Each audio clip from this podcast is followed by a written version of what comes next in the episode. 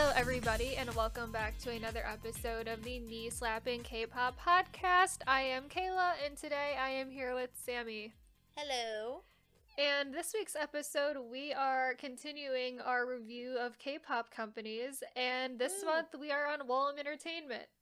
Yay, well, um, And I am the resident Woollim stan of the podcast, so I know all of the things about Woollim. Well, most of Kayla- the things about Woollim. Kayla is a, a is the Woollim simp. I am. There are a Uh, lot more groups in Woollim Entertainment than I think a lot of people realize. There So- are far more. There is so much more happening with Woollim than I think a lot of Yeah. people think, and so we're gonna. I, I think there's uh, gonna be at least one, at least one group on here that people are gonna never know ex- existed. It was under Woollim. yeah, it was under or at least Woollim was or under existed Woollim. as a whole. So Fair. Fair. The other thing is like, uh, if this is your first one, uh, your first company review you've seen, we go chronologically through the company. We go, we do not go into the history of the company. We don't find that interesting to us. hmm we go through each of the groups, give the background of sort of not everything in their history, but like major things, subunits, solo debuts, all of that, and then talk about just the overall management of the groups and how yes. any super major scandals were handled. hmm We don't go into any of the technical aspects of like company history, CEOs, none of that matters Right. to us. We don't care. hmm The other thing is also that um we are if you are here for us to rip into we I, I don't want to say we are company apologists, but we do tend to look at these from an objective business perspective. hmm So we're not necessarily just gonna rip into everything this company. It's ever like done. If that's all K-pop companies are bad, just generally. All every single one is bad. There are companies that are less bad, and there are companies that are that are more bad. extremely bad. So it's like Yep. we already are coming from the standpoint is that we know all these K-pop companies are bad. So we're not gonna like rip into every single company. It's more so of like big things they have done that are like notably different than like just mm-hmm. generally what we expect out of a K-pop company. being just generally being a business oriented K-pop Yeah. company. And honestly, the thing we're finding is that sometimes these companies are just bad at business. Yep. Yep. Yep. That's like a big thing we're figuring out while we're doing this. And then at the end, we are going to rank this company along with how the other companies were as well. Give So a so far we'll have out of 10 i think is what we're doing Yep.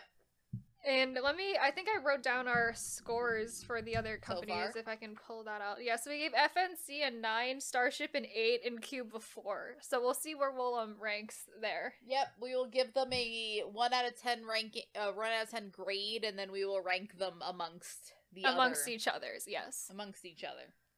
all right And so Woollim is a very old company. so old and so far i think it's the oldest company that we've covered by like a significant amount i think Yeah, because I think the other one was probably FNC with, FNC in 2009 with FT Island, yeah. And now we're going all the way back to 2003. Yep. So Woollim's first two groups we're not going to spend a lot of time on. Number one, um, they were before either of us got into K-pop, so we were not around when they debuted, nor to see how they managed And either of them. Really, they're also, also not K-pop groups. So No, and also very specifically with our first one, uh, all of the interesting scandals we could talk about mainly happened after they switched companies. But uh, so what was the first group? So Woollim's first ever group was actually Epic High. I don't think a lot of people That's realize to me, Epic High debuted because- under Woollim. Because in a weird way, Epic High seems like such a YG group to the point where it seems like almost the It blueprint for a YG like group. w- Epic High is like entirely YG. It's like I feel like so many people don't realize that they actually started and grew their entire career out of Woollim Entertainment. Very much so, and they would not go on to uh, YG till 2012. So they were in Yeah. they were at Woollim for almost 10 years. Yes. the the vast majority of their beginning part of their career. and Woollim is where they really blew up as a group too. Oh, Like they they they didn't take all the way until 2012 and when they transferred to YG to like blow up. They blew up in 2005, which was 2 years after their debut. And a similar thing happened to Infinite, where the album they released that year in 2005, Swan Songs, was supposed to be their last album.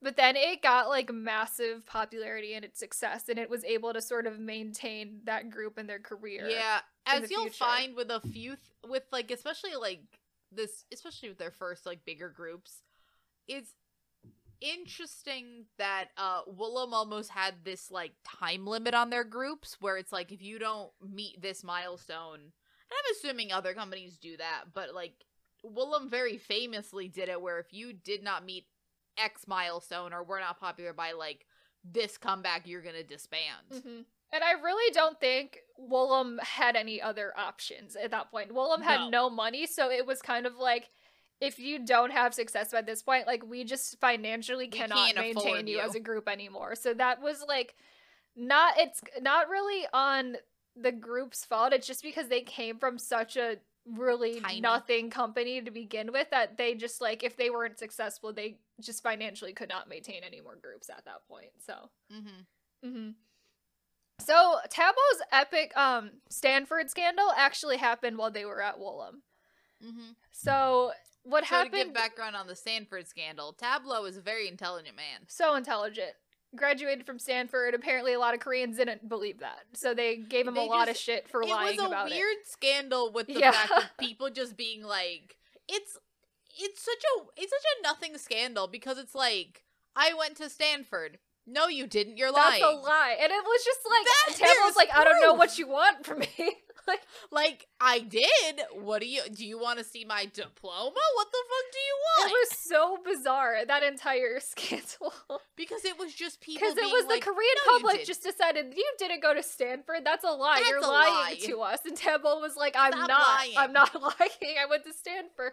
It just is what it is. Yep. Because the thing is, Tablo is not uh, American. Tablo is Korean, hmm and it's like very much uh, people also being like, because he speaks f- perfectly fluent English. Uh, uh, Pretty fluent yeah, English. speaks- Yeah. he speaks pretty. Flu- I mean, he did like a- he did go to college. Yeah. not college. He did like he was, I think, in Canada or the U.S. I believe. I think it was Canada for a while in his childhood. So like he did learn how to speak English and everything. hmm but like I don't know what about him like made people think cuz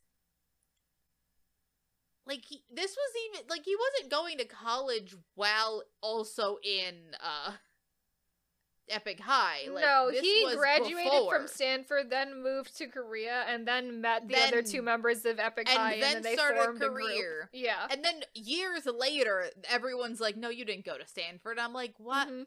I'm so conf- I was so confused. Yep. Yep. With it all was, of the, it was so conf- it was just it's just a very confusing scandal to begin with. It doesn't make any sense. I think Woollim sort of didn't handle it. So Woollim's also- so Woollim doesn't have a lot of scandals with their artists generally, but when scandals do happen, Woollim's thing is they do not they try to ignore it. They just do not acknowledge they it's they happening. take they take the approach of if we don't talk about it, it's not happening. Yep, and in a weird way, that has worked for a lot of their I mean, it things. Where. I mean, I mean, honestly, they cannot put you you cannot put your foot in your mouth if you don't say anything. right. And so this was bad for the Epic High thing, just because they weren't defending Tablo in any way. So we just kind of they left him to get roasted by the Korean public for it. Even though, like, generally speaking, they did like there is a very clear thing of of course he went to Stanford. There is Yes. proof he went.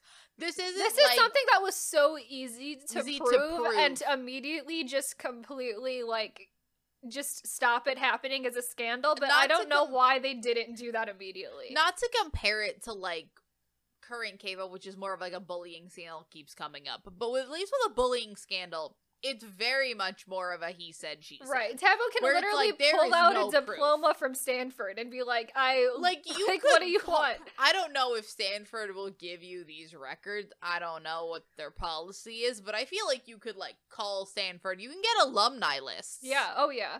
Like You that's something alumni that could list. That's a very thing you can so do. easily be proved. So Like this isn't like this isn't like looking at someone's like medical record. Like you can get alumni lists from Stanford. It's fine. hmm There's proof. Yep, yep.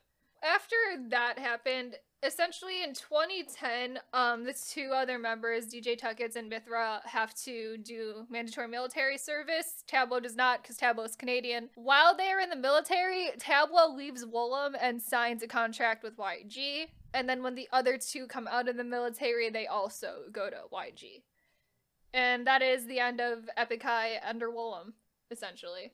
And then And Now then they go on to YG and- it feels like they've always been in YG, it but that's really mainly because feels like they've been there.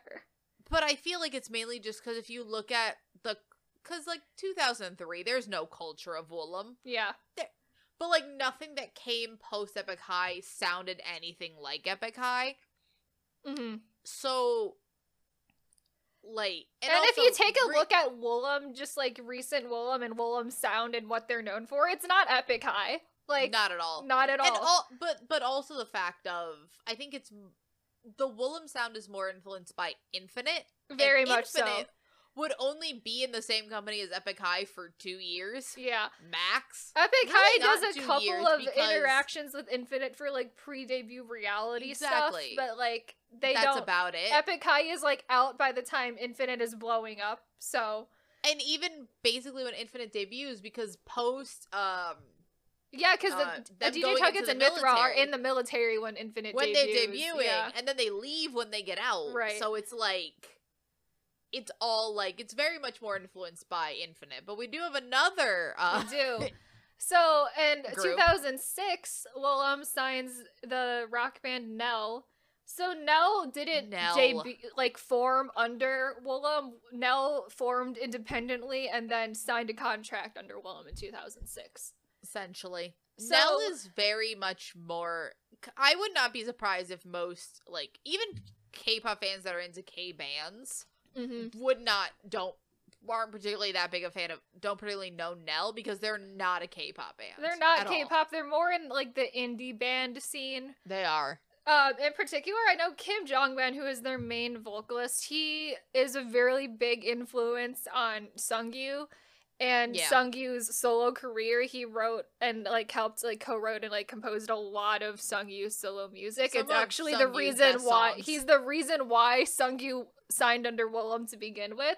So I think they a little bit have they gave they have Woollim a little bit of an influence on I wouldn't say it's a little bit of infinite music, but more so Sunggyu in particular. But As I a- think yeah. Nell's sound has a little bit of an influence on like infinite music. I mean, if you listen to Nell, you can hear Nell's influence in a bunch of like Nell for as like indie as they are, especially to like a foreign to the foreign fans. hmm They do have a lot of influence within the Korean music scene. They are They do for sure. very popular. They're very influential. Like if you listen to Nell, you can hear a lot of you can you can hear it in the music of like that it, it did influence a bunch of other groups hmm and it, it is the thing of like they influence but they don't get like the credit they deserve probably yeah they're popular in korea in korea nell is popular Very much so. Yeah. maria is a very big fan of nell Nell's pretty good. Nell is Um, actually pretty good i like I don't listen to a lot of like indie band music, but I have heard like a decent amount of Nell stuff, and I do think it's pretty good. the thing is because i think uh, when we say indie you you get a for people who haven't heard nell i would recommend like Mm-hmm. hearing a few a little bit of their music it's in it's I would call like accessible indie music. It's not super like Right. It's like right. like you can list like if you are a K-pop fan, it's not indie music that's like totally out there. It's actually like perfectly like if you're into K bands, Nell is not a jump. Yes, definitely.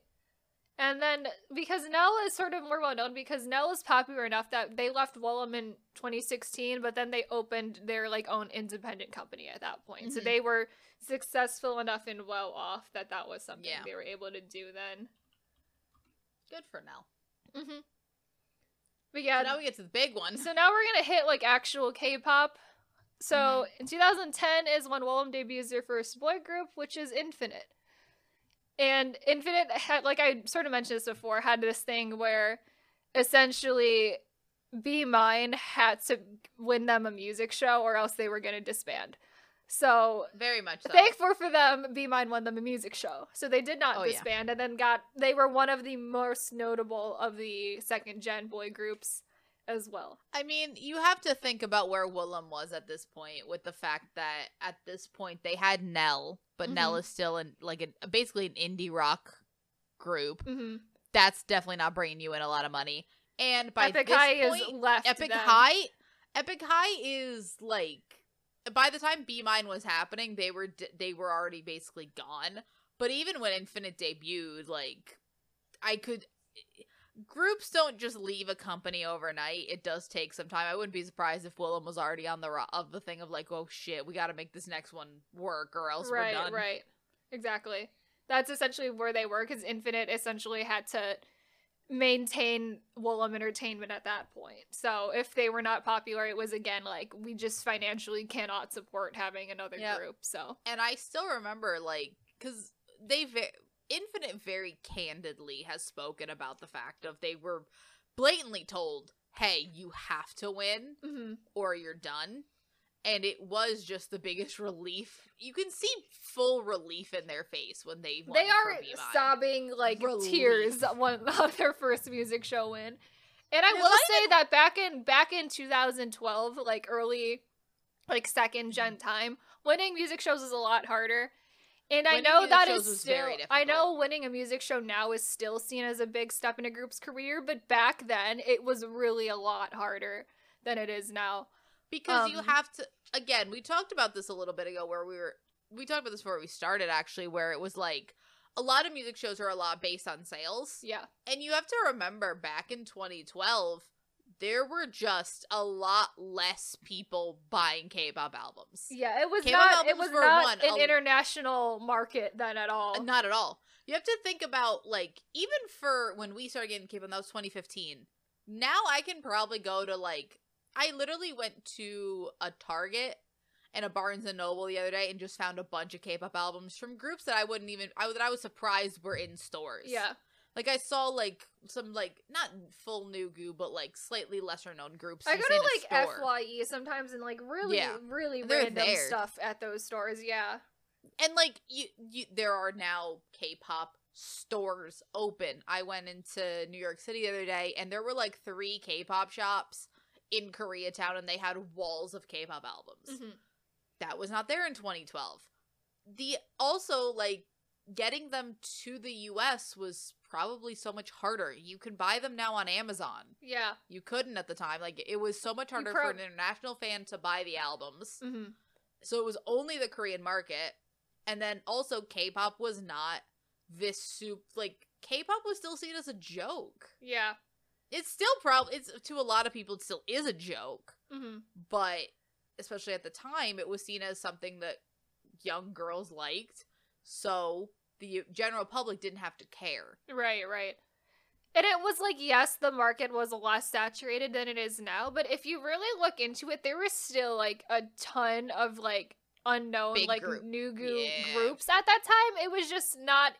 It was a lot harder for them to even gain fans more- generally. Like nowadays, I think it's more those- accessible for people to find them and to like start standing and everything. It was just harder back then, so there was less competition in a way, but there still was a lot there to begin with. Cuz the other thing is just also that like at least now even a nugu group they'll have some fans. hmm there are new groups that are just like lost to time that like no one Oh yeah, there's a their lot of groups that debuted in like the 2010 to like 2014 space that are just like you are never gonna find anything about them anywhere. not at all and they're and it's possible like their videos aren't even on youtube like there's just no record of them anymore hmm but infinite luckily almost sort of became one of the biggest second gen groups Yeah, they were really. Infinite was Woollim Entertainment for a decent amount of time, essentially. I mean, I mean, other than Nell being there post like Be Mine, they were the really the only big group that they had till. and even like, when later on. Lovelyz debuted, it was really still the Infinite show, probably until like Oh,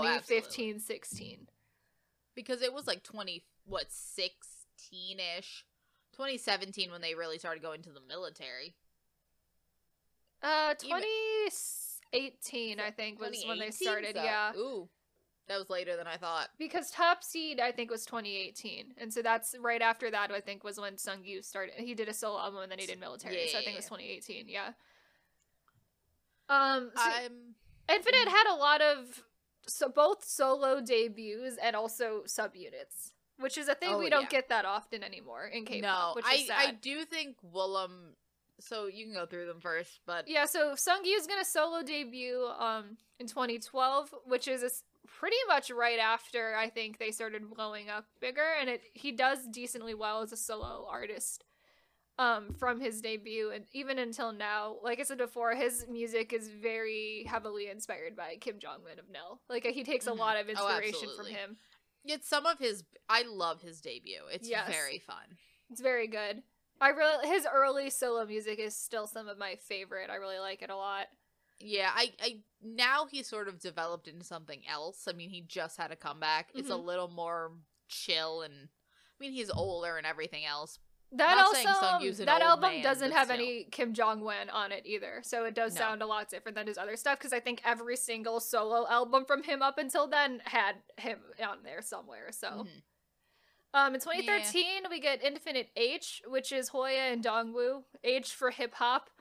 Um, so that is their They're- quote unquote hip hop unit, although except quote unquote hip hop. yeah. So I still think both Hoya and Dongwoo are better singers than they are rappers. both of them fantastic singers, so They're good. great singers. I pro- am fully again, much of- like fully of the opinion that if they train Dongwoo as a main vocal, Dongwoo can be a main vocal easily. oh, absolutely.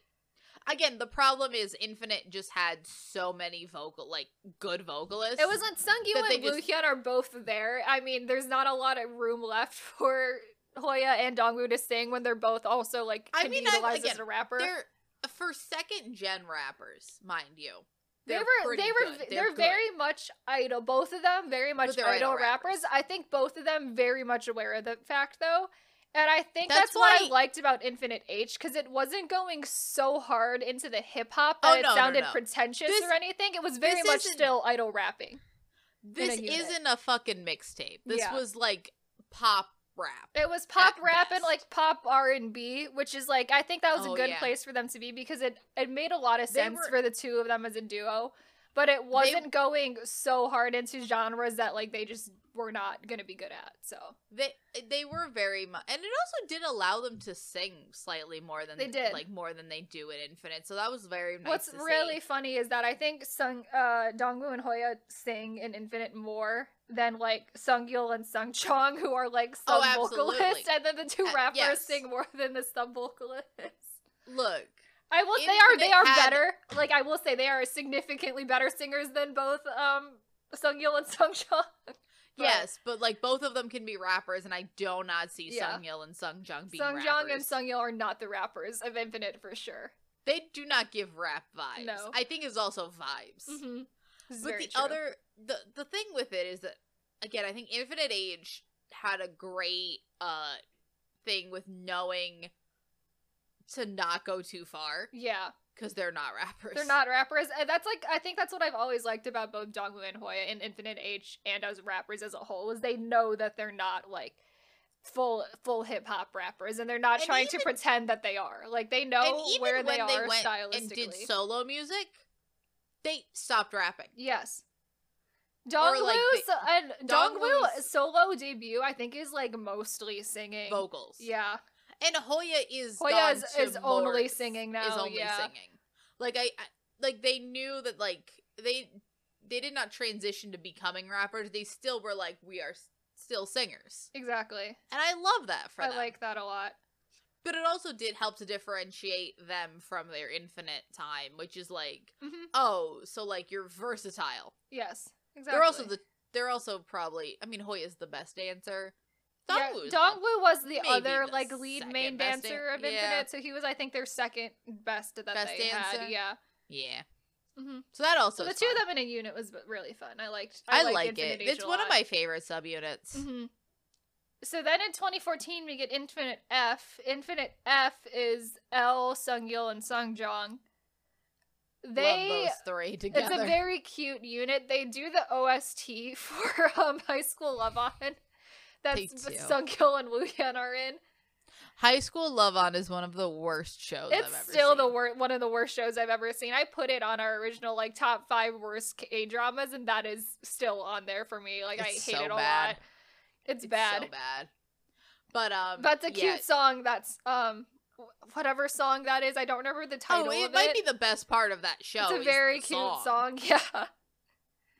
It's what is very interesting about Woollim, and this is the thing that Woollim does on albums, is they put a lot of solo subunit songs on their full Mhm. albums. And so having Infinite H, Infinite F, and then they would give Sunggyu and Woohyun solos on the albums is sort of how they would split up the solo unit stuff on their full album. And honestly, I do think that that's very much a trend-setting thing that they did because if you look at albums now, like that's something BTS does on like three or four of their albums. Mhm. That's something Dreamcatcher just did on their album. Yep. That's something that a bunch of groups have sort of been Yeah, doing, or at least, I mean, um, Infinite was doing that since like it. I think 20, 2013 was their first full Mhm. album, and or tw- Yeah. 2012 or twenty thirteen. So Woollim's like well, Infinite's been doing it since then, and then Lovelyz and Golden Child both still do that on their full albums as well. So it's very much now a it's sort of become like a bit of a trend Mhm. because especially like with units like 17 is mixed and matched who did songs on each of their albums Yeah. so it's like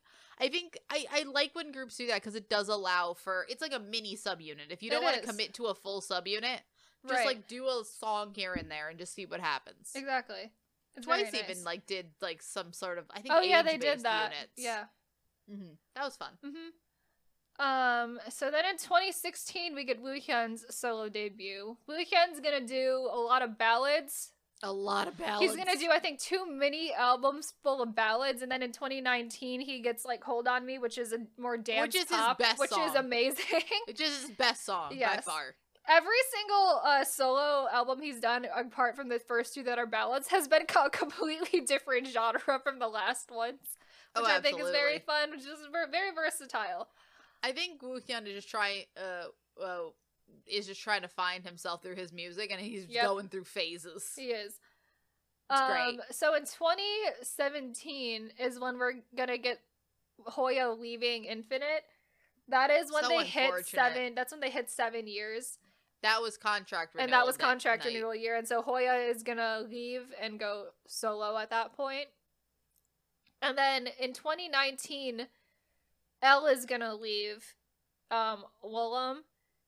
So the thing is, is that after Hoya, every other member that has left has the asterisks on it, where they have not left Infinite, quote unquote, but have left Woollim Because Entertainment. here's the thing, Hoya leaves before that is a thing. Hoya leaves Hoya Infinite leaves in- before that's a thing that happens in I K-pop, like where you can leave the company and not leave the group. About like 2018, I believe is the year that that started. yeah. and I, because I believe that is when Girls' Generation did it. Mm-hmm. and then from that point on almost every like at least uh bigger like second third gen group that is trying to disband Yes. is doing that yes. And it's like so it's such the move where it's like every once in a while you'll get to a point where like they will make a comeback Mm-hmm. and then 90% of the other ones just don't but everyone still holds out hope Yes. Yep, yep. Um, I think the official Woollim stance on it is that they are open to having them do music as Infinite Other Woollim again, um, but they are waiting to discuss it until L gets out of the military and he's still in the military. yeah Which is, I don't think it's out of the picture because they have It's- filmed a lot of random variety It stuff under not- Woollim still. it is not out of the question. Yeah. I just think for right now, it does seem like I am. I am shocked we're at the point of K-pop where companies are like willing to do this Mhm. because I remember they're just like we talked about Cube like two months ago, Yeah. and Cube's fucking pettiness over Beast was the norm, where you're like, Yes, oh, yes. you leave, you you're, you don't get the name. Right.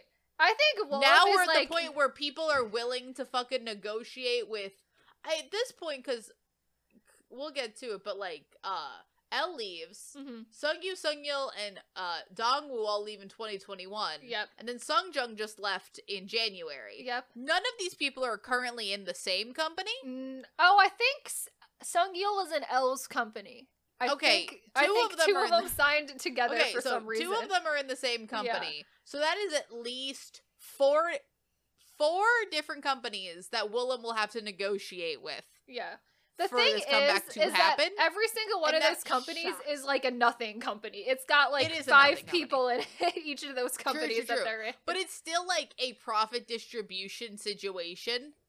And I'm shocked that we are dealing now with K-pop companies that are willing to do that as opposed Yeah. to like the pettiness of like five years ago. The thing is, is I think Woollim is not is like the least petty of K-pop companies. is. I think Infinite. they sort of do just let I think. Woollim has so much goodwill towards Infinite because I they mean- essentially founded their K the K-pop start of their company, and it is pretty well known that the CEO of Woollim is like very close to the the members of CEO Infinite. The CEO of Woollim went on to the Genius with Sung. like the CEO was like very close friends. with CEO was there. yeah, like I, I genuinely don't feel like there's true bad blood. there there is. I don't think there's any bad blood between any like members of Infinite and like Woollim. I think they left because they realized there was uh, definitely conflicts of interest, and Woollim has like other priorities other than Infinite and their solo careers at now. this point. Yes, but I don't think And that do- that Woollim is holding any of that against any of the members who left. No, and I don't. And I think that, like, for the most part, I do think that as they're.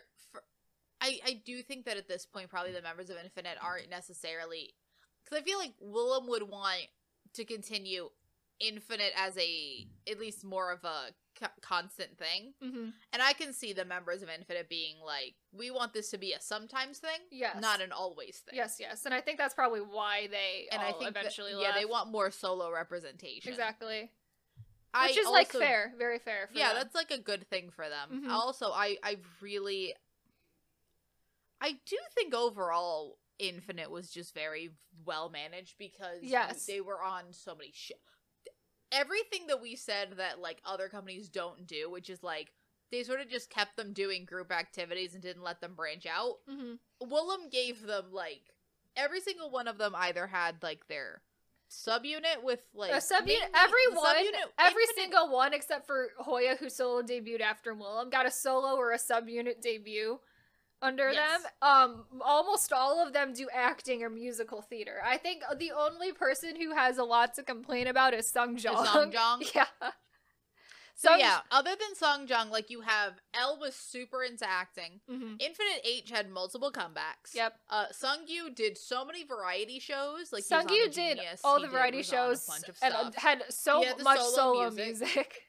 Uh, Woohyun has musicals and his solo music. hmm Uh, Dongwoo also did a bunch of shows. Donggu does a lot of musical theater. He does a And he he, did some solo music. theaters. He did a less acting than everyone else, but he does and do musical Sungyeol theater. does. Sungyeol does. Sungyeol some does acting. actual acting and also a little bit of musical theater. A little bit. Yeah. I watched a show with Sungyeol in it that was way too long. One of those like Korean soap daily, operas. yeah. Monday through Friday. I Yep. kind of wanted to. Ha- I kind of hated myself by the end. Yep, yep. The only person I have something to complain about is that they didn't do anything with Sungjong. Individually, he never got. Sh- he got shit. Had absolutely nothing to do, and it's like it's a thing he's complained about often, where he's been like told to go back to being a trainee essentially, and like That's so eight fucked, years into his career. but it's like I'm I- not entirely sure if he also really knows what he wants to do either. I think he's very good at variety, know. but I don't think Woollim capitalized on that enough for him. I think that they, he had a very good chance, especially a few years ago, where like he could now be on something like a, like I could see if Sungjong had like established a variety career, yeah. he could be like a staple cast member on like a Right. Knowing Brothers style show. yeah. because I think he'd be very good at it. But they didn't cap they just like didn't do anything with him for some He reason. didn't. Also, like, I'm sorry, we got shit weekly idol hosts. Put make Sungjong a weekly idol host. I know he I know he I, he guessed for, like, it on a couple of them and he's like pretty He good did, at it. pretty yeah. good. So I don't know what they were doing with him. For a, I don't know. I, Sung Jong for some reason also stayed at Woollim the longest because he re- he kept renewing his contract longer than did. he renewed it a year longer than Sunggyu, Sungyeol, and Dongwoo, which was very confusing because I'm like, if anyone needs to leave, it's Sungjong. Yeah, so that was also very left. confusing. I don't know. I'm hoping he's doing okay. hmm But um, But that's yeah, Infinite. So currently, yeah, currently the only member in everyone else is finished. The only member in the military currently Is L. is L. So we'll see what and happens Woo there. Hyun is the only member still in Woollim out of Infinite. Yes, but I also think he's content in Woollim, considering I think He that is. his solo music works well with the Woollim. Yes, I think Woollim is just gonna let him do solo music like maybe once a year, and then he can continue to do musical theater like he's been doing the last since he's been out of the military. So Again, I think that in terms of, in term, because there's whatever group disbands, you always think about like, oh, what are they gonna do now? Like, do they have like active career prospects? I think Infinite is very every well single member of doing. Infinite has except maybe some. Sung Jong, but that's another for another. I go. I grew Who knows what's going for on for boy. Sung Jong? Every once in a while, I think about Sungjong, and I am hoping he's okay. Like, what's going on with Sung Jong? Who really? Who's to say what's going who on with Sung? Jong? But I hope he's fine. hmm So, but again, this this is the high point of Woollim. Not Yes. that we're getting like the, not We don't really. There isn't really, a low, a real low point of Woollim. Yeah. But like in terms of highs, we don't reach this high ever. We again. don't. We're not going to reach the infinite high ever. Um, in the Woollim's future career. because I so. do think Woollim is still seen as the infinite company. it really is, and they don't even have infinite really anymore. Infinite's dead. Yeah. Ah, who knows? God Seven's apparently making a comeback. Who even knows if anything? Like I said, and I think well, it we really have to see what happens when L gets out of the military because that's when they said they would open up the discussion again. So we'll see if anything happens then or not. Um, I I, don't think it's I don't think it's impossible, but also if they don't maybe get it together, bring I'm- Hoya back. Uh, That would be. F- I was thinking be about that. I was like, what if Hoya decides he wants to come back? I was like, Like, what if I that feel happens? like they should reach out because he might. Because I don't. think Hoya's there's any definitely. ill will. Hoya definitely has no ill will between any of the other members No, of because here's the thing. I think Hoya leaving Infinite wasn't necessarily like a problem with any of the members of Infinite. No. I do think he just very much wanted to focus on his solo career. Yeah. And I don't yep. think Woollim, I think very much, especially with Infinite H. Infinite H was the only subunit they continued, and I do think that they probably were more comfortable putting in more Infinite H into the world Right. Right. than letting uh, Dongwoo and Hoya do solo music. Mm-hmm. But again, Because Dongwoo I didn't debut solo until two years after Yeah. Hoya had left. So I think Hoya and I think I think they were definitely prioritized on getting Woohyun a solo debut before they were Hoya or Dongwoo or anyone else.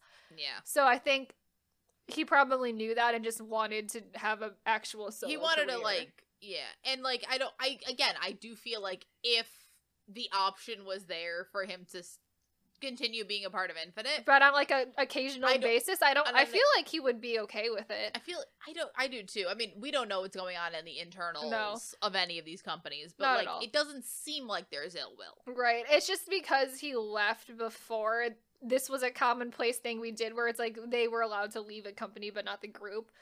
Um Yeah. who really knows what is can happen there. But um next we're gonna get to a group I am pretty sure most people no one don't know ever, ever existed. hey i honestly when you brought them back into my mind Mhm. i was like holy shit yep. I had forgotten about them Yep, yep. they were not bad They were not bad. So we're gonna now good. go to 2012 where Woollim debuted a duo named Tasty. Tasty Does anybody remember? Oh, by the way, no. Tasty is not the because again, I've I've heard people confuse Tasty. yes, with Tasty Toheart. is not too hard. Not too hard. Not they do not sing group. the song "Delicious." No, They do Tasty not. does not involve Key of SHINee. This is a different group. Tasty, is a duo of Chinese Korean twins that Woollim Yep. debuted in 2020. So they did a lot of stuff with variety stuff with Infinite. They did. Infinite H in particular. Like I think Hoya and Dongwoo are in one of their music videos. I believe so. I cannot remember which music video, Yeah. but I believe they are. They um do not do a lot of stuff. I think they They did some. They had a few. Like, I mean, they weren't a very long standing group, but I think it was No. a, it was a very much an at least like one comeback a year type situation. Right. So they're only in Woollim from 2012 to 2015. Um, in 2015, they're gonna leave Woollim under very bizarre circumstances, which is essentially, uh, he, this is like who knows what the truth of this actually is, but essentially they just made a Weibo post saying we're gonna leave Woollim and we're gonna promote in China now, um, entirely without Woollim. Mm-hmm. Woollim is gonna say that they had no idea that that was happening, but maybe they Again. did. Who knows? There's like a weird back and forth that happened there. Yeah. Um, but essentially, I'm pretty sure Woollim just terminates their contracts and lets them go. I don't think yep. they don't uh, pursue Again, any legal don't... action against them or anything. Yeah.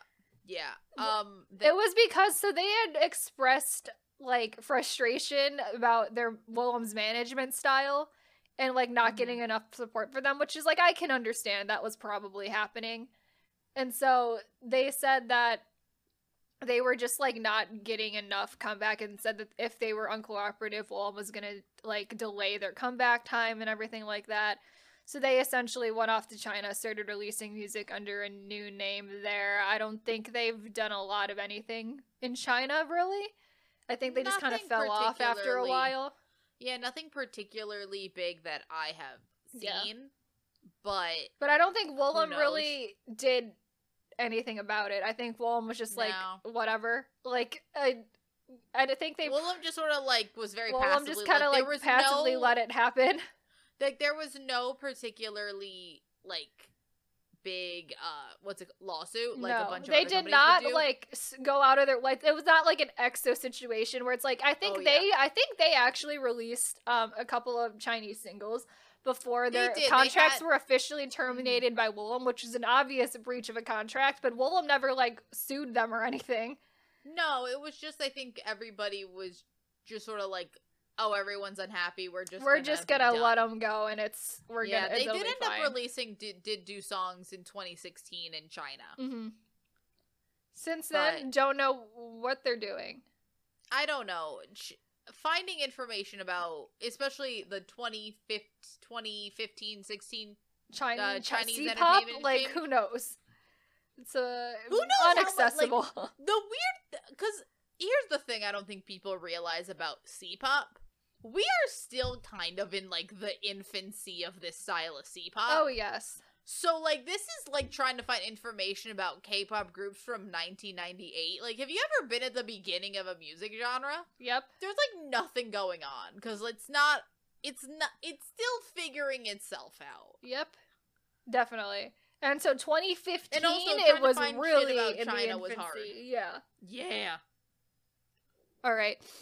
Um so in 2013 Woollim's yeah, gonna get a we don't you know how we don't talk about uh, yeah. uh, company drama? Uh, we make slight exceptions for big shit. Yeah, this so is the big shit. Woollim's gonna get acquired by SMCNC, which is like SM Culture Contents, which is not fully SM Entertainment, but kind of at the time was SM. Yeah, but also like is SM Entertainment. Yeah, like, it's like a sub subsidiary of like it's still a part of SM. Right. Um, they did not really do anything to affect Woollim. They just kind of not acquired them and let Woollim proceed do as a company things. as they wished. So, because they were not like failing or anything, and Woollim was just like continuing to be Woollim, but now just owned by SM Entertainment. So, yep, SM was making a, a portion of that. Uh, what's it called? That uh, infinite money. Yep, yep. Because really, that's who they were buying it for. Yeah. By this point, Epic High was gone. They still had Nell, but like the the big moneymaker was it infinite. was infinite. Yep.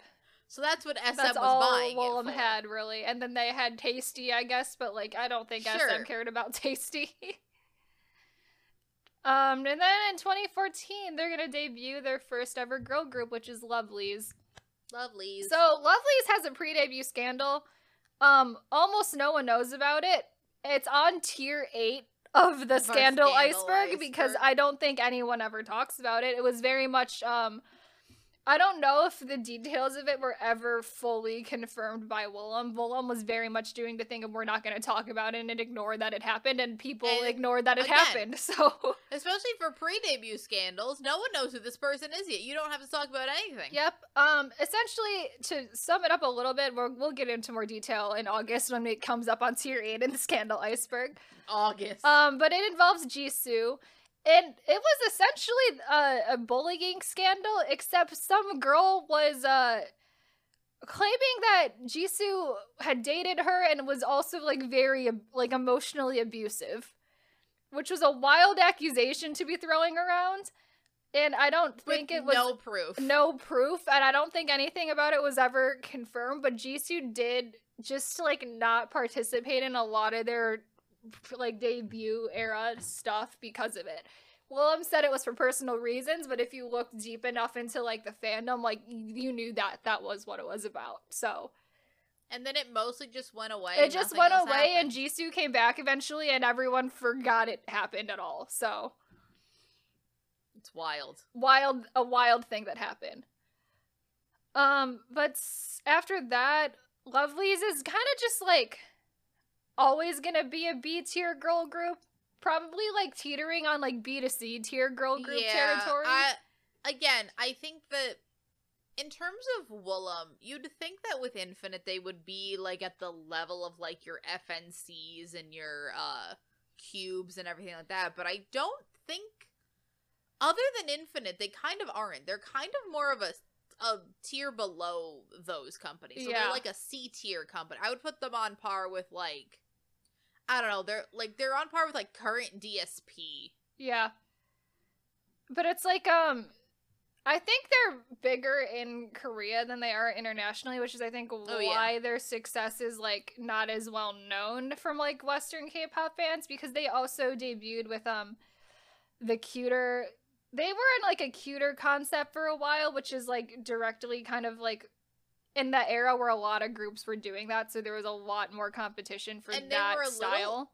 Yeah, because that was the era of like your GFriend, your All My Girls, Yeah. your I don't know April debuted. All of those are all In CLC, that era, that. yeah. twice. Mm-hmm.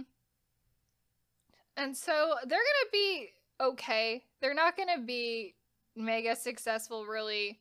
Not really, Ever, but they uh, but they're but they're not fine. unsuccessful. No, and they're, They're like fine. maintaining themselves enough that they're like, like Woollim doesn't need to like disband them because they're not financially viable. Like, but also I think by the time they debuted, Woollim's in a better place where they don't have the thing hanging over them like Infinite did, where it's like if you don't get a music show, They're- then you're gonna they're not, disband right now. Yeah, they're not on the verge of bankruptcy Yep. where they're like, we can't afford to house you. Yep, yep. Um, so in 2019, Kei is gonna have her solo debut, and Lovelyz is gonna go on Queendom, and do not particularly well on Queendom. Not at all. Um, but they're gonna go on to Queendom. Also have have what I consider to be one of the most embarrassing moments of Queendom. yep. They are It's- the subject of one of the most embarrassing moments of Queendom, which, if no one remembers, it was where I don't think people remember how funny it was at the time, but when Lovelyz Queendom has the round of everyone switches songs. hmm In Queendom 2, none of them, I don't know if they didn't give them the option, I haven't been watching, but. I don't think that was them- an option in Queendom 2. I think they learned from their mistakes. Yeah. But when Lovelyz had won, I believe the round prior, they had the option of either switching a song with Oh My Girl, because Oh My Girl was going to do their song, or having a different song. They picked a different song and did a terrible song. And for some reason, they chose to do uh. What Brave- Brown Eyed Girls is Brown Sixth Sense, which is like not at all a song that Lovely should have been covering. you, they had the option of picking ev- any song in the world, and like an Oh My Girl song done by Lovelyz would have been very. It would have been better because that's their concept and what they're good at. But in Yeah. early Queendom, Lovelyz was very much about doing Trying these do weird something things different. that was not And so, like, Lovelyz they did- concept. so they did a bad performance. Yeah. And then Oh My Girl does a better version. that's a of- better like, version of their own version of, one of their yeah. songs. So It is the highlight of that entire season is uh, the Oh My Girl performance of Destiny. that's like the one performance from Queendom that like and holds like up that, that is sort season. of the sentiment by the end of Queendom, which is like, oh shit, Lovelyz can't even do the better version of their own song. Yep. Like it's quite unfortunate for them. So Yep. like that's really Queendom didn't help them at all. No, the other thing that was pretty bad is Woollim waits an entire year to give them a comeback after going on Queendom. Yeah. So they did not at all capitalize on any popularity they would have gained out of Queendom. They literally took, I think, the longest out of all of the Queendom groups to have another comeback. So that Mhm. was, I think, pretty terrible for them. Because so in 2020 is when they finally have their next comeback. Sujong is also gonna solo debut then, um, but then they're gonna disband in 2021. And I think at that point, Woollim was essentially just waiting out their contract because they didn't yeah, because they were feel like, like, they wanted to have another comeback in there before disbandment. No. They Woollim was just like, we are just gonna wait till they disband. Like- Contract's over, and they're gonna want to leave anyway. So Because the thing that you see very clearly with Lovelyz is a thing that sometimes happens, especially to girl groups. It happens where like they start out having like three or four comebacks, then it drops down to like two comebacks a year, mhm. then it drops down to like one comeback a year, then it drops down to like one comeback every like year and a half. Like Yep. it's like past a full, like it's past a calendar year, yep, yep. and like you're like, where the fuck did they go? And then it And, was like, like, nope, oh. disbandment. Here we go. Then they disband. Like It's that's sort of the Here we are. that's sort of the like progression of some, a lot of K-pop groups. Yep. Um. Every when you know single member of getting close to being done. every single member of Lovelyz except for Baby Soul is gonna leave Woollim. Baby Soul is also gonna start promoting under her real name, which is Lee Sujong, which she couldn't use in Lovelyz because there was another member named Sujong. So Oh my fucking god, Baby Soul is one of the worst K-pop. it's a Stage it's a stage name for sure. It's one of the worst stage K-pop name. stage names. I'm gonna say that. yep. Yeah, that was that's all essentially Lovelyz career. I liked them and their music style a lot. They They're were just like fine. never that They're outstanding A in comparison. little bit boring. They were never like significantly outstanding in any of to any point in time in their career. Yeah, really. there are songs I enjoy more than other songs. Mhm. However, I overall I just find them a bit meh. Like everything they were doing was very of the time. very much so. Yeah, And there were other groups that I enjoyed more that were doing a similar concept. I mean, they had that like dreamy, like almost fairy like girl group concept. hmm And that was sort of post post uber cute girl group. It either went to girl crush or that fairy concept. yeah. They very much, like- I think, stayed with a similar concept, but just matured it as they yeah. like as the time went Yeah. on. Where it's like they started more cu- like schoolgirl, like cute concept, and then it sort of matured into like a more like Mhm. fairy like um concept as it went on, which is like I think that was good for them. I don't think they should have ever done Girl Crush. We saw from Queendom that that was definitely not what they needed to be doing. So I feel like that was a good for them. It was just that I think there were other groups doing it better um for essentially their entire career. So they were just never getting like all of the attention from any of it. Mm-hmm. Yeah, I just think that was like wrong place, wrong time. Like I feel like I don't know. I just feel like K-pop is so changed over the past few years that it's very hard to like come up with a concept anymore because you are just oversaturated in this market where like Mhm. no matter what concept you choose Someone else has done it already. someone else is also doing it Someone else has And done it or is doing it. or or there's like or more likely like five people are doing it because there's only so many concepts there's yeah. There is no current girl group right now that's doing a fully unique girl group or boy group all. that's doing a unique concept. Not at all. There is too many other concepts. There's too many groups. There's too much everything. Oh yeah, for sure. And so it's just like it was it's unfortunate for them, but that's just kind of like how how it went. Um That's just how that's gonna go. So, after uh, same year as Lovelyz actually, we're going to get a very short-lived project group uh, Subunit thing. project group subunit called Toheart. Two Heart it consists of Woohyun from Infinite and Key from SHINee. The reason we brought off that. SM uh, CNC acquisition of Woollim is because that's why that Toheart as a subunit can happen is because they're owned by SM. So they allowed And they're Key both, like, this. Good friends. Yeah, Woohyun Like, and Key friends? are very well known Very best friends. friends. at the time, and they were probably like, "Can we do a subunit together? Like if we're under the same company. if we're technically under The, the, same company, is can also we do why a I subunit?" mentioned that Tasty is not Toheart. yes, Like these are they're both Woollim Entertainment. yes, but they're not. You'd think Tasty would do the song "Delicious." Toheart's no. song, yeah, also being called Delicious, I think makes it confusing as well. Like it's just a lot going on. It's here. a lot of a similar aesthetic happening, but yes. Um, I love Toheart. I I do too. would love for that to come back someday. I doubt it will. But It never was- will, It never will. But dear God, it's it's it was of it was of its time, and it's amazing. It was great. I would love if it feels like we got like an SM station song or something like that at some point in time. That would be that would be really nice. But I doubt I want that ever so is gonna happen. But I love them. Um, the one mini album they did have was great. After uh, Toheart in 2016, um, SMCNC is gonna split from SM's music entertainment industry. So eh, there's a pretty so that's gonna mean there's like a pretty bigger significant split between the SM company Me that SM owns Entertainment. and the SM that is like SM Entertainment.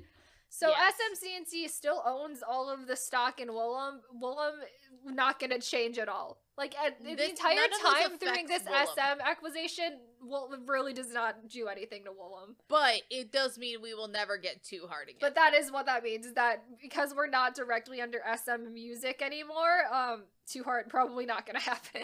that that's the only reason we bring it up. yep, yep, yep. So now we move on to We're in like more recent era Woollim, which is like kind of rapid fire. We get a lot of things at once because Yeah, groups are going to debut notice- much closer together. Because here's the thing: if you notice that, like, Woollim sort of took a lot of time to, like, I guess, very carefully put together these groups. I mean, you go from Epic High in 2003 to, like, seven years later, you get Infinite Mm-hmm. to, like, Tasty barely counts. They're a duo of twins. Yep. What else were you gonna do? Yep, yep, So four years later, you get Lovelyz. yep. So then, like, Three years later, we three get years Golden later, Child. get- and then it's rapid But then after, every, like, once we hit Golden years. Child, it's like rapid fire things are gonna is happen. like constant, constant new people arriving in front of me. Yes, yes. So in 2017, we get Golden Child, a couple of random pre-debut things. Obviously, Daeyeol is the younger brother of Sungyeol.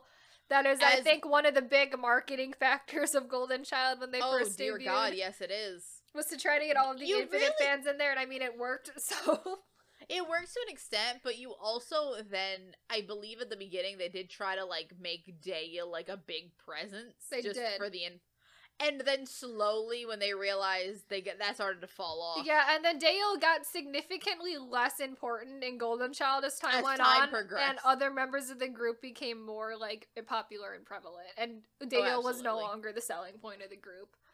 Um, also, a weird thing that happened is that Y and Daeyeol were in a K drama with um they were. Hoya and L called My Lovely Girl as members of a fake boy group called Infinite Power, which I just think is really funny. I think I just think it's so funny it's that that such happened. a choice. I mean, they weren't major characters in any way. L was a main character. L was a main character. No one else. Hoya Especially was a side, got- like a like a side character, But, and like, then Daeyeol Daeyeol and Y Y were just were there to fill the body count of the boy group. Yeah. They were like when we they were like uh this is a very specific reference only you will only Kayla will like have a connection to. They were the um what is it? Uh DBC in oh, the uh, Idol the BDC. Yes, Not Coup. Let me be your knight. yes, sorry. yes. That's exactly what they were. They were there to fill the body space. Um, of And if you knew group. who they were, you see them. and you had fun, s- and you had a. It was a I still cameo. can't believe I could recognize a BDC video from like from background. just like the five seconds it's on in the background. I'm like, that's BDC. I was like, "Yep, that is BDC. You're right." Good to know. but yes, uh, they did some stuff. they did they that. debut. Uh, they they debut in 2017. and, Uh, one of their members, Jaeseok, is gonna leave in 2018. So, oh, this reminds me of something else I wanted to mention because this is a thing that they have done twice, where Woollim has tried to cover up the the leaving of someone with something else. Huh? Where so when Hoya left Infinite back in 2017, um, they announced Golden Child's debut. I think the day after Ah. when Jaeseok leaves um Golden Child, I think they announced Infinite's next album the day after or something. It's like they're it's like all I remembered was like they announced someone leaving and they announced something else in the, um, the day after to try to I like mean- direct attention away from it. I mean, that's also like the SM conspiracy theory, where it's like that one, like the when Jessica le- ha- was kicked out of Girl Generation, Yep. the same time they announced Red Velvet's debut. Yes. it's that kind it of. It was thing. that kind of a thing happened for sure um which is like it's it's weird because it happened twice within the, like a two year time It's span gotta be. It's gotta be intentional. hmm it's definitely intentional um it was very weird uh jason there's no really reason for him leaving he said it was just personal reasons i Again, I think there's not a lot of things really speculating. you find this happens there. a lot with idols, where like a good year into being an idol, you get uh someone saying, "Hey, I I need to leave for personal reasons." yeah my again my personal theory is always that they they're kids They probably just didn't like being an kids. idol. they didn't know that you don't know what you're getting into Mhm. so you have so like at that point you realize i don't actually like this exactly this isn't for me so i need to go and think- that's fine Yeah, and I don't think there's anything malicious going on there just because Jaeseok was also in Woollim for like a really long time he as was well. And so I think it was probably he just figured out he didn't want to be an idol anymore and then left. Um, so then in 2020, Golden Child goes on Road to Kingdom and they get kicked off of Road to Kingdom first. first before two Or two, but then two didn't even debut by this time Road to Kingdom was airing. was no they debuted when they aired they did not debut when it filmed But it filmed, yeah. Their so debut sad. music video was, I think, came out two days after they filmed the first episode of Road to Kingdom. So it was very upsetting. It's the most upsetting thing that happened on that show. it's wild they had two of the best performances they did. I don't understand what happened there. Here's the thing with with Golden Child. I think that Woollim is genuinely trying. They are. I just think that um much like how we talk about again, we got a, we get a lot of shit for our uh, lovely our uh, CLC opinion, Yeah. which is the fact that we don't think CLC was that badly treated. uh huh. But here's a group that we like that I say the same thing for is like they are given comebacks. Yep. They are given everything. And sometimes a group just doesn't hit with a large enough group of people that they're going to be super successful. And that's no one's fault. Yep. It just is life. I wish Golden Child was more successful. And they're not unsuccessful. They're either. not think- unsuccessful, but neither so- was CLC. Yeah. So the th- well, CLC had pretty unsuccessful, like, to be Fair. honest. But like they're not new Nugu. Like no, there's but that's mainly because that that's mainly because they came out of Cube more Fair. so than them selling Fair. albums. Well, I think they literally sell like five thousand copies an album. Like they did not do CLC did not do Fair. well as a group. Golden Child selling over a hundred thousand copies an album now, so good for they're them. doing decently well. They did take like an almost over a year break to refigure out Golden Child's they want. concept in between like I think 2017 and like 2018 essentially. yeah. 2018 2019ish because they didn't come back until like the end of 2019 when they came back with like essentially an entirely rebranded concept and that's kind of where they are as a group now. Again, I think they're in a good place as a group. I think they're still sort of doing um like they're I think they fully know what they are as a group. Like they can still do the super fun cute songs every once in a while, Mhm. But their like main bread and butter is like your burn it style, your wannabe style music. Yeah. And I do think that that was good for them to figure out. And I do think they are pretty distinct from Infinite as well. I think Oh, there's definitely the Infinite style influence in some of their B sides, but I think what they are doing as a group has been distinctive enough from Infinite that I don't feel like I'm just getting Infinite 2.0 out of them, which is nice. Mm, yeah. And I don't think that they would, as Infinite 2.0, be very. I mean, I do think that Infinite second gen style music is having a slight comeback now, It is, weirdly. but it's not. It's not what I think Golden Child should be doing. No, I think I don't really know what Golden Child's concept is, particularly just because it is so diverse now, but I don't think that's a bad thing either. Yeah. And I also don't particularly know how to describe what that, like, burn it wannabe style content. there there's like no clear style there. Right. But everything they do doesn't feel like it's out of place for them. It I- just it just feels very Golden Child, Yeah. but I don't know what to what call exactly it is. that it is. Right. Which What- I- don't what- think the that's words I don't I don't think, think it's a bad thing that they can just do multiple different things and like be pretty good at all of them. It just makes them put out like a wider variety of music, which I think is fine. Yeah. So after Golden Child, um, we're gonna take a brief uh tangent into produce for a little bit. So we're gonna tangent on to Produce 48 in 2018. Woollim sends four trainees on to Produce 48, which was Eunbi, Chaewon, Sooyoon, and Sohee.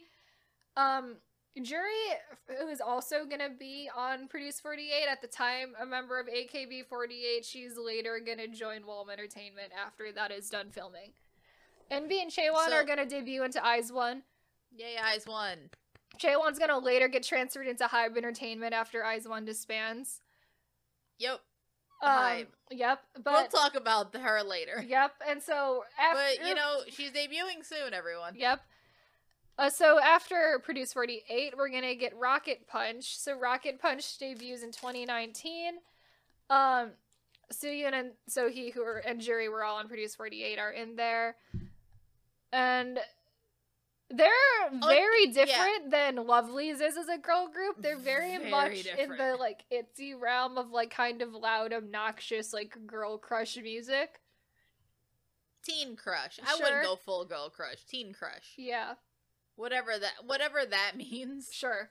That that that gives me those vibes. It's had the same same vibes as that a little bit, like in the Yeah, Wecky I- Becky style. We're in we're in that realm, yeah. More that than like full girl crush like a Blackpink or a Giddle Yep. or a G Idol's doing. Yep, yep. But I, I don't know. Rocket Punch is the most shaky group that Woollim has ever debuted. Rocket Punch is also because. Woollim also had like pretty decent vocals throughout all of their groups. Mhm. Rocket Punch is easily their weakest vocal group ever. It's also just so it's so different than anything that Woollim has really ever done in the past. Cause like even Lovelyz Golden Child and Infinite, you can kind of look at all of those groups and say like, yeah, that's like a Woollim style group. Rocket Punch is just everything not that. And- Rocket Punch is like a mish because the other thing is that even if that was their concept, I just do not think that they have the vocals. They have one vocalist who can carry Yes. it, but that's really not enough. enough. Yeah. Yep, yep. Yeah. It's- Also, just the overall quality of the songs is real shaky. They're getting weird songs, and it's like uh, they're a little bit experimental in the way that they are so distinctive from other Woollim groups. And I don't They're know if that's something different. necessarily working out for them that well. It's very weird. They're still pretty new. Like they're three. ye- They're going on three years now. And I do think that uh, But they're still figuring Woollim it out. Yeah, I think a lot of Woollim groups tend to figure it out. I think, like, I think K-pop groups now, because of the oversaturation, you can't just sort of pigeonhole yourself into one niche. So I do think a lot of K-pop groups now just take longer to figure themselves out. They definitely do. If if not, it's either they take a while to figure themselves out, or they know who they are from debut. yeah. It's one or the other. Yep, yep. Rocket Punch is kind of like now more recently their last two comebacks have been like a weird retro um style loud no, like loud girl like teen crush style which is yeah. which is a little bit more distinctive because I don't think there's a lot of other groups who are doing that specifically. I haven't liked either of them nearly as much as their They're first three songs, good. so it's like I don't know if that's good or not, but who knows? I don't know, but we also just don't necessarily love that uber retro concept anyway. I don't. It's and it's also well, I do think the specifically the version of it that Rocket Punch is doing is a little bit weird too. which just kind of sounds, which is that ring ring ring, just kind of sounds like take on me. it's like the most generic version of the retro you could possibly be doing. So it's it's weird. Um they're definitely my least favorite of all of the Woollim groups. Just because Yes. I liked them, I think more so in their first year and a half, and then their two most recent songs, I'm like, "Eh, I'm not as much into this anymore. But They're fine. I don't hate them or anything. They're just so different than everything else that Woollim is doing at the time. Yeah. So we're now gonna take another tangent onto Produce. We're gonna t- take a tangent to 2019 Produce X. Woollim sends six trainees onto Produce X. Um, one of them is gonna leave Woollim right after the show, but they're also gonna gain another trainee, um, Hyup, who was an independent trainee, signs with Woollim after Produce X. Junho is gonna shortly debut into X1 for like a month and a half or however long X1 existed as a group. And then he's gonna debut into Drippin pretty shortly after with all of the other members who will sent on to produce X, plus Hyup minus the one that left, and then also with Alex. And then Drippin Yeah. debuts in 2020, and they're Drippin They're a- also they're a group. has a history. So I think Drippin's a group that really needed to find them. I think Drippin debuted a little too early. They definitely debuted early, and it, it's definitely Mnet's fault. because I don't think Yeah. Woollim was planning to put out a boy group that fast, but then X, because I think X how, one died. how X1's contract was set up, I'm pretty sure it was a five year contract, but it was a two and a half year exclusive, two and a half year unexclusive. I Mind think they were waiting for the co- For- for Junho's contract to become unexclusive, and then they were gonna debut Drippin. But because they thought that they had two more years Yeah. to at least figure, to figure some shit to out. figure out their boy group, but because Junho was given back to them so quickly, they were just like, "Well, now we gotta They push out to- a boy group while he's still relevant." They needed a they needed to capitalize, obviously. Yep. But still, oof. Um, I th- every single X One group I think did this exact same thing and had the exact same problem, where the It boy groups were pushed out way faster than I think they were ready I to mean, be debuted. Just think about this. Last year when we did our boy group, because we do every year we have a podcast episode where we will do the boy group uh roundup. yes, the new We're the mid-year, new uh boy new group boy debut group roundup. roundup. Yes, And last year was the rem like the last remnants of the some last Produce X remnants of the. Produce X groups. Yeah. And the year before was some Produce X groups were like up and down, but the year before, 2020, very good. hmm Even dripping on the higher end. Yep. Last year was, I think, where we got a lot of those Produce X groups, and oof. We how how when did we Some get of them? I think we got most of them in 2020. 'cause- 2020, but all the like low tier ones. Well, it was we got crap. No, because the only the only one we got last year was MIRAE, and that was I think Wasn't Epex one of them? Epex. Um, I don't think so. No, I think I might be. Portray- no, I think I might be confusing Epex and Gravity. Yeah, think I might because in uh, attributing one of 2020 we got Gravity, Drippin, Wei, and Bay One Seven BAE173, and all of which had the same problem. Yeah, H and D, I don't think counts. MIRAE H and D is like a little tangent off of Bay One Seven Three, which is fine. We got MIRAE Exactly. last year, and then we got Unite this year, which is the last of the X One. Oh, thank groups. God that we're at the end of it. That's the end of that. but like, But all of I those think- groups, again, I think, notice- Me MIRAE, I think was pushed out too fast. Other and like, think about this. Unite waited two years. Yep, Unite's the best one. out of Unite all of them. is pretty good. I think because they had a lot more time to figure out their shit. Like, yeah, I think all of these people needed to wait a little bit, train these people up. mhm. But dear God, I have no fucking idea what's going on with Drippin. They, Drippin I like have me. a very love hate relationship with Drippin because I love the members a lot because I watch them and produce X and everything. And then they released that W Project Four song in 2020. that W Project Four song is maybe still my That's favorite my thing favorite thing that. Drippin has ever released, and it's not officially a Drippin song. And, And also, Alex isn't there. Alex isn't there, and also they have a person there that's not in Drippin, but it's fine. That's not Alex. Yep. Um, and it's like I know what I But, want Drippin. I know what I want out of Drippin because that song is what I want of Drippin. When they also released Vertigo last year, that's also what I want out of Drippin. But like, like villain isn't. Villain is going more so in the right the other- direction of where I want them to be. But it just is. It feels None of it is like exactly what I want. It feels like they're all reject uh golden. I feel like we're songs in a getting like light Golden Child and Infinite. Like Drippin feels very much more so in the realm of being like discount Infinite than Golden Child ever was for me.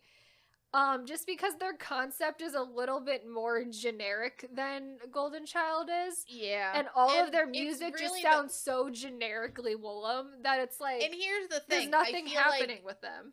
the difference really is that Infinite has the thing of Infinite can also be some Infinite songs can at in the year 2022 be seen as slightly generic. Mhm. But that's because Infinite sort of pioneered the sound. Like They they, are the reason that it sounds generic. Yes, because that was opposed to the Golden Infinite's original sound, and that's Exactly. why. That's why we that's why we think it's generic is because Yeah. we've heard it because Infinite did it. Yep.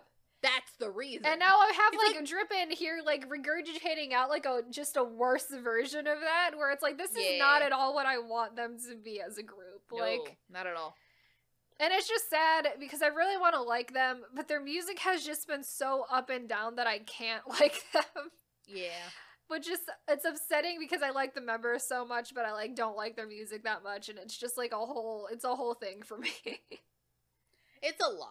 a I lot. wish I, lo- I I I don't have as many uh hang-ups on Drippin as you do. I just don't I I just have been able to say I don't really like them. Not in that I think that they're bad. It's just that again, much like Lovelyz, there are other groups doing the same thing that I like more. The thing is with them, I think that is so upsetting to me is I clearly know that they can be good and the, and like what I want out of them concept mm-hmm. wise because I've seen them do it before.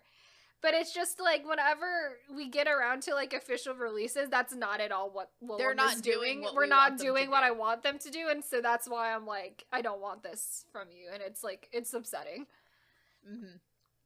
Um, our last and most recent thing out of Woollim, which is like, uh, kind of, I don't know, it's kind of new because, well, because we already knew about Eunbi and IZ*ONE, but we get I Eunbi's solo debut in 2021. Yep. And that's essentially think it.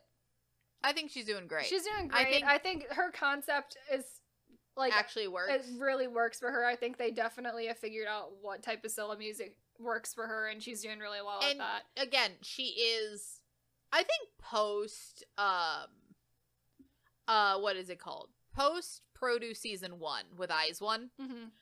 Uh they have learned that taking out of account X1, which again, I think all the X1 boys needed groups because yes, they did not have enough time alone. Mm-hmm. But at least for 101 and for IZ*ONE, I am very content with most of them being soloists Yeah. because they do have it is more like a member of a K-pop group than going solo. They have the experience, they have the stage presence. Yep. They are not just random. Because I remember us speculating if Chaewon and Eunbi were gonna go to Rocket Punch, which was like we were so scared for that it's and a I was wild like that thought to think that they two of them in Rocket Punch. Um, I'm glad they did it. definitely. Eunbi definitely. I think been to Rocket Punch. Eunbi definitely think had to debut solo because number one, Eunbi is too old. Eunbi is for Rocket oh, Punch. she's too old for Rocket Punch. She's also just too old to debut in a group generally. Like she is um 25 now, and that's like Ooh. ancient to be debuting in a new group like these That's, days, like, especially as a to be like a female idol. Like that's like you're ancient at that point in time. yeah. So I think she had to debut solo, but I also think that uh, she was definitely talented enough to debut Yeah. solo and, And to maintain think, a solo career. Again, I do think that Chaewon being added to Rocket Punch adds nothing. I think it but makes Rocket with- Punch better. Of It makes Rocket Punch better, but I don't think But I think it's worse I for don't think it as a- saves Rocket Punch. But I think it makes Rocket Punch better, but I think it's worse for Chaeyeon as a whole. I think it's worse for her, and I also do not think it adds enough popularity to Rocket Punch to be worth adding her in. Yeah. Whereas in now she is debuting in a completely fresh group Yeah. with like a bunch of in a no offense, a company that's gonna give her a lot more than Woollim could. I am very interested how that like transfer even happened because Chaewon was I don't know. technically just a Woollim trainee, but then was somehow transferred Did over Hybe, to Hybe. just is this like, like a soccer thing where like did they just pay Woollim and we're like we want her? I honestly like that's probably what check. needed to happen is they had to give Woollim enough money to get them to transfer Chaewon over to Hybe. Because the other thing with that is I feel like doesn't Chaewon already have a feeling of like they're not gonna add me to Rocket Punch, and I'm not. They're gonna do Eunbi solo career before mine, Right. or before they even think about debuting another girl group Right. With God knows what. I members. really don't think there was a good future career for Chaewon at Woollim to begin with. So her I going also to wonder- Hybe def- was definitely Yeah, I also best. wonder what the like the contract for her was looking like. If maybe they were like close to the end of like her Yeah, Because she was also at like a trainee contract under Woollim at that time too, so I think it was probably easier for the Hybe transfer to happen too. yeah. I think it was probably amicable. Mhm. I don't know. Knowing Woollim with the way they handled Tasty, maybe they didn't even want money. They're like, yeah, sure, go ahead, bye. Have a good I think no. Well, I think knowing the fact that she was in Eyes One and was one of the more popular. I know, but I- I One, like to- I like to imagine that they're- there. I like to imagine that they're just like, I Mhm. bye. I know she's Don't- definitely on good terms with both Woollim and with Eunbi. And when Eunbi Oh, had debuted solo, she got asked a lot of questions about Chaewon, and she's like, "I can't tell you anything, but she misses everybody." And it was like, because I think she so knew cute. that the Hybe transfer was happening, but like obviously, like She can't say anything. anything about it. Yeah, Because there goes the money that Woollim's gonna get Exactly. if she says something. I'm just excited for her. I think that this entire situation just ended. Weirdly, I think this entire situation just ended well for everybody. I think it's the no best. one is yeah. animosity. I think it's No the one best has- for that. No one made any sort of snippy comments. Mhm. No one is angry, and you know, Woollim doesn't have to scramble to make a girl group around Chaewon. If I can give And Woollim Hybe anything, I think. Woollim is like good vibes for the most part because They are so many vibes. people have left them and they're just like we wish them well and like have no bad energy with them at all or anything because it's like they're just like pretty chill when it, stuff like that comes up. They're not like Oh, absolutely. petty central like Cube is over there. God no. God no. Not Mhm. Petty Central. yep, And also, um, I think we've avoided saying it. At least Seraphim, I think, might actually be good. I think they're probably gonna be good. Yeah, I mean, we already bought the album. I did already buy the album, so I hope they're so good. did I. I did because I saw that this. I mean, the, I, buy like I album. like three out of the six of them already, so it's like Yeah, I don't even if they're like bad or whatever, and which like I don't think there they're gonna be one, bad. if there is one company that I sim for, it's Hybe. Mm-hmm. All of the conglomerate, the Hybe conglomeration. Yep, yep. So that's the end of Woollim. That's Woollim Entertainment. What do we grade Woollim? I don't know. I kind of are we doing halves? I don't. We haven't yet. Because here's the thing. Here's the thing. I think Woollim is up there. However, I think other than Infinite, Woollim is kind of not able to maintain like FNC because FNC, with the with like the notable exception of one group that was for like almost outside reasons, Yep. Yep. Yep. has sort of been able to keep everybody happy and content, Right. And continuing to make music even when everyone's gone. Woollim clearly loses people. Woollim clearly loses people. Every I've lost like everybody over time. amicably. So amicably. right, like not under bad will or anything. It's just Right. like because different career They lose people. They do. Exactly. Everyone's happy. hmm So I would put them below FNC. Yeah. I'd still put them I think they're above Starship above just because I don't think they have botched any scandals really.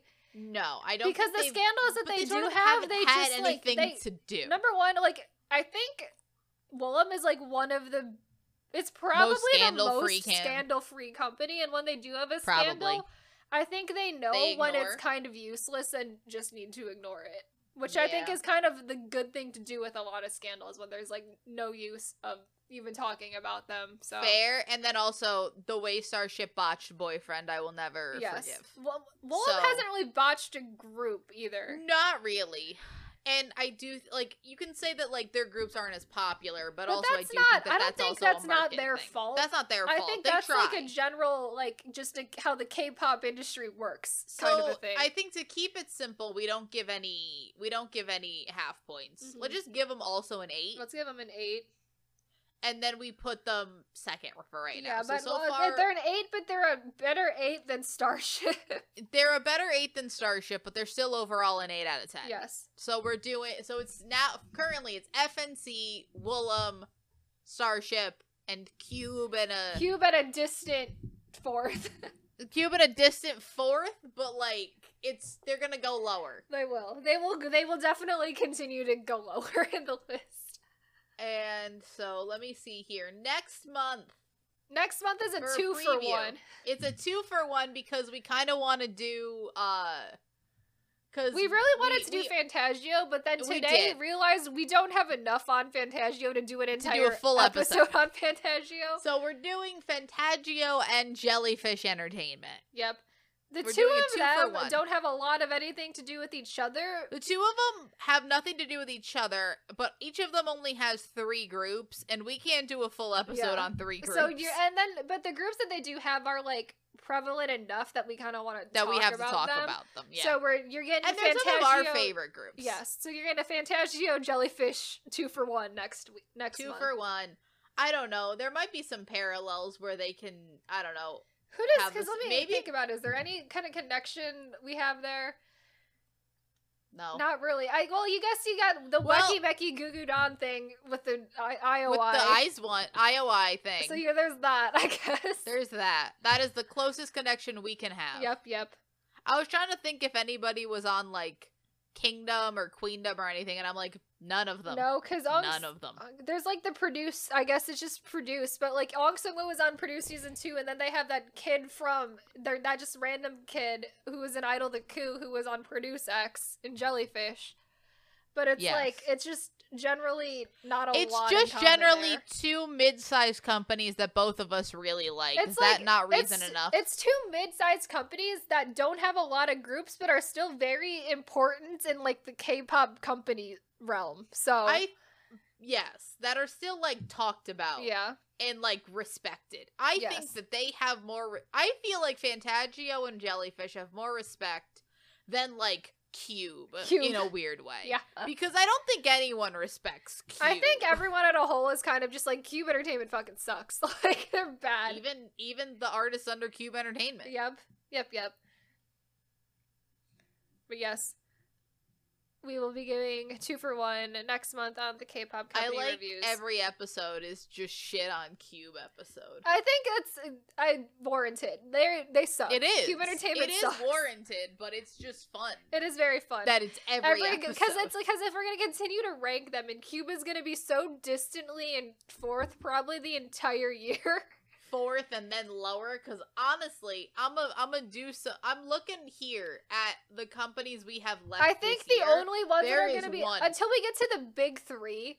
Like there is Cube, the big three we're gonna get close to the cube score in the big three, but like i don't i'm looking at the co- without giving away the Yeah. companies we still have the all of the these big- other companies other than the big three are definitely above cube. Like not a single one of these are below cube. and then with the big three we are gonna have some discussions we're gonna have that. to discuss that a lot because there's so much going on there that we're gonna have to talk we're about. gonna it. we're gonna discuss Yeah. but i do think overall uh for right now cube does seem like the Cube worst company we've covered pretty bad because we're not gonna get it. We're not gonna get to TS this year, so No. like there's not there's no one else in competition. Oh shit. Kayla! Did we even add TS to our The list? TS is on the list of ones we should get to eventually. okay, okay. I didn't remember if we added them. yes, but yeah, But yes, so that's been that's the only other company that would be down there with them right now. So, Oh, absolutely. um, but that's been a Woollim Entertainment. Uh.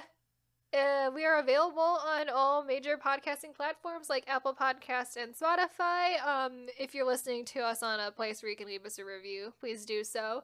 We also have a YouTube channel where we post all of our episodes along with a extra fun clip video every week. And we also have a Instagram and a Twitter that are linked in the description of every episode. And with that, uh, we will see you next week. Bye. Bye.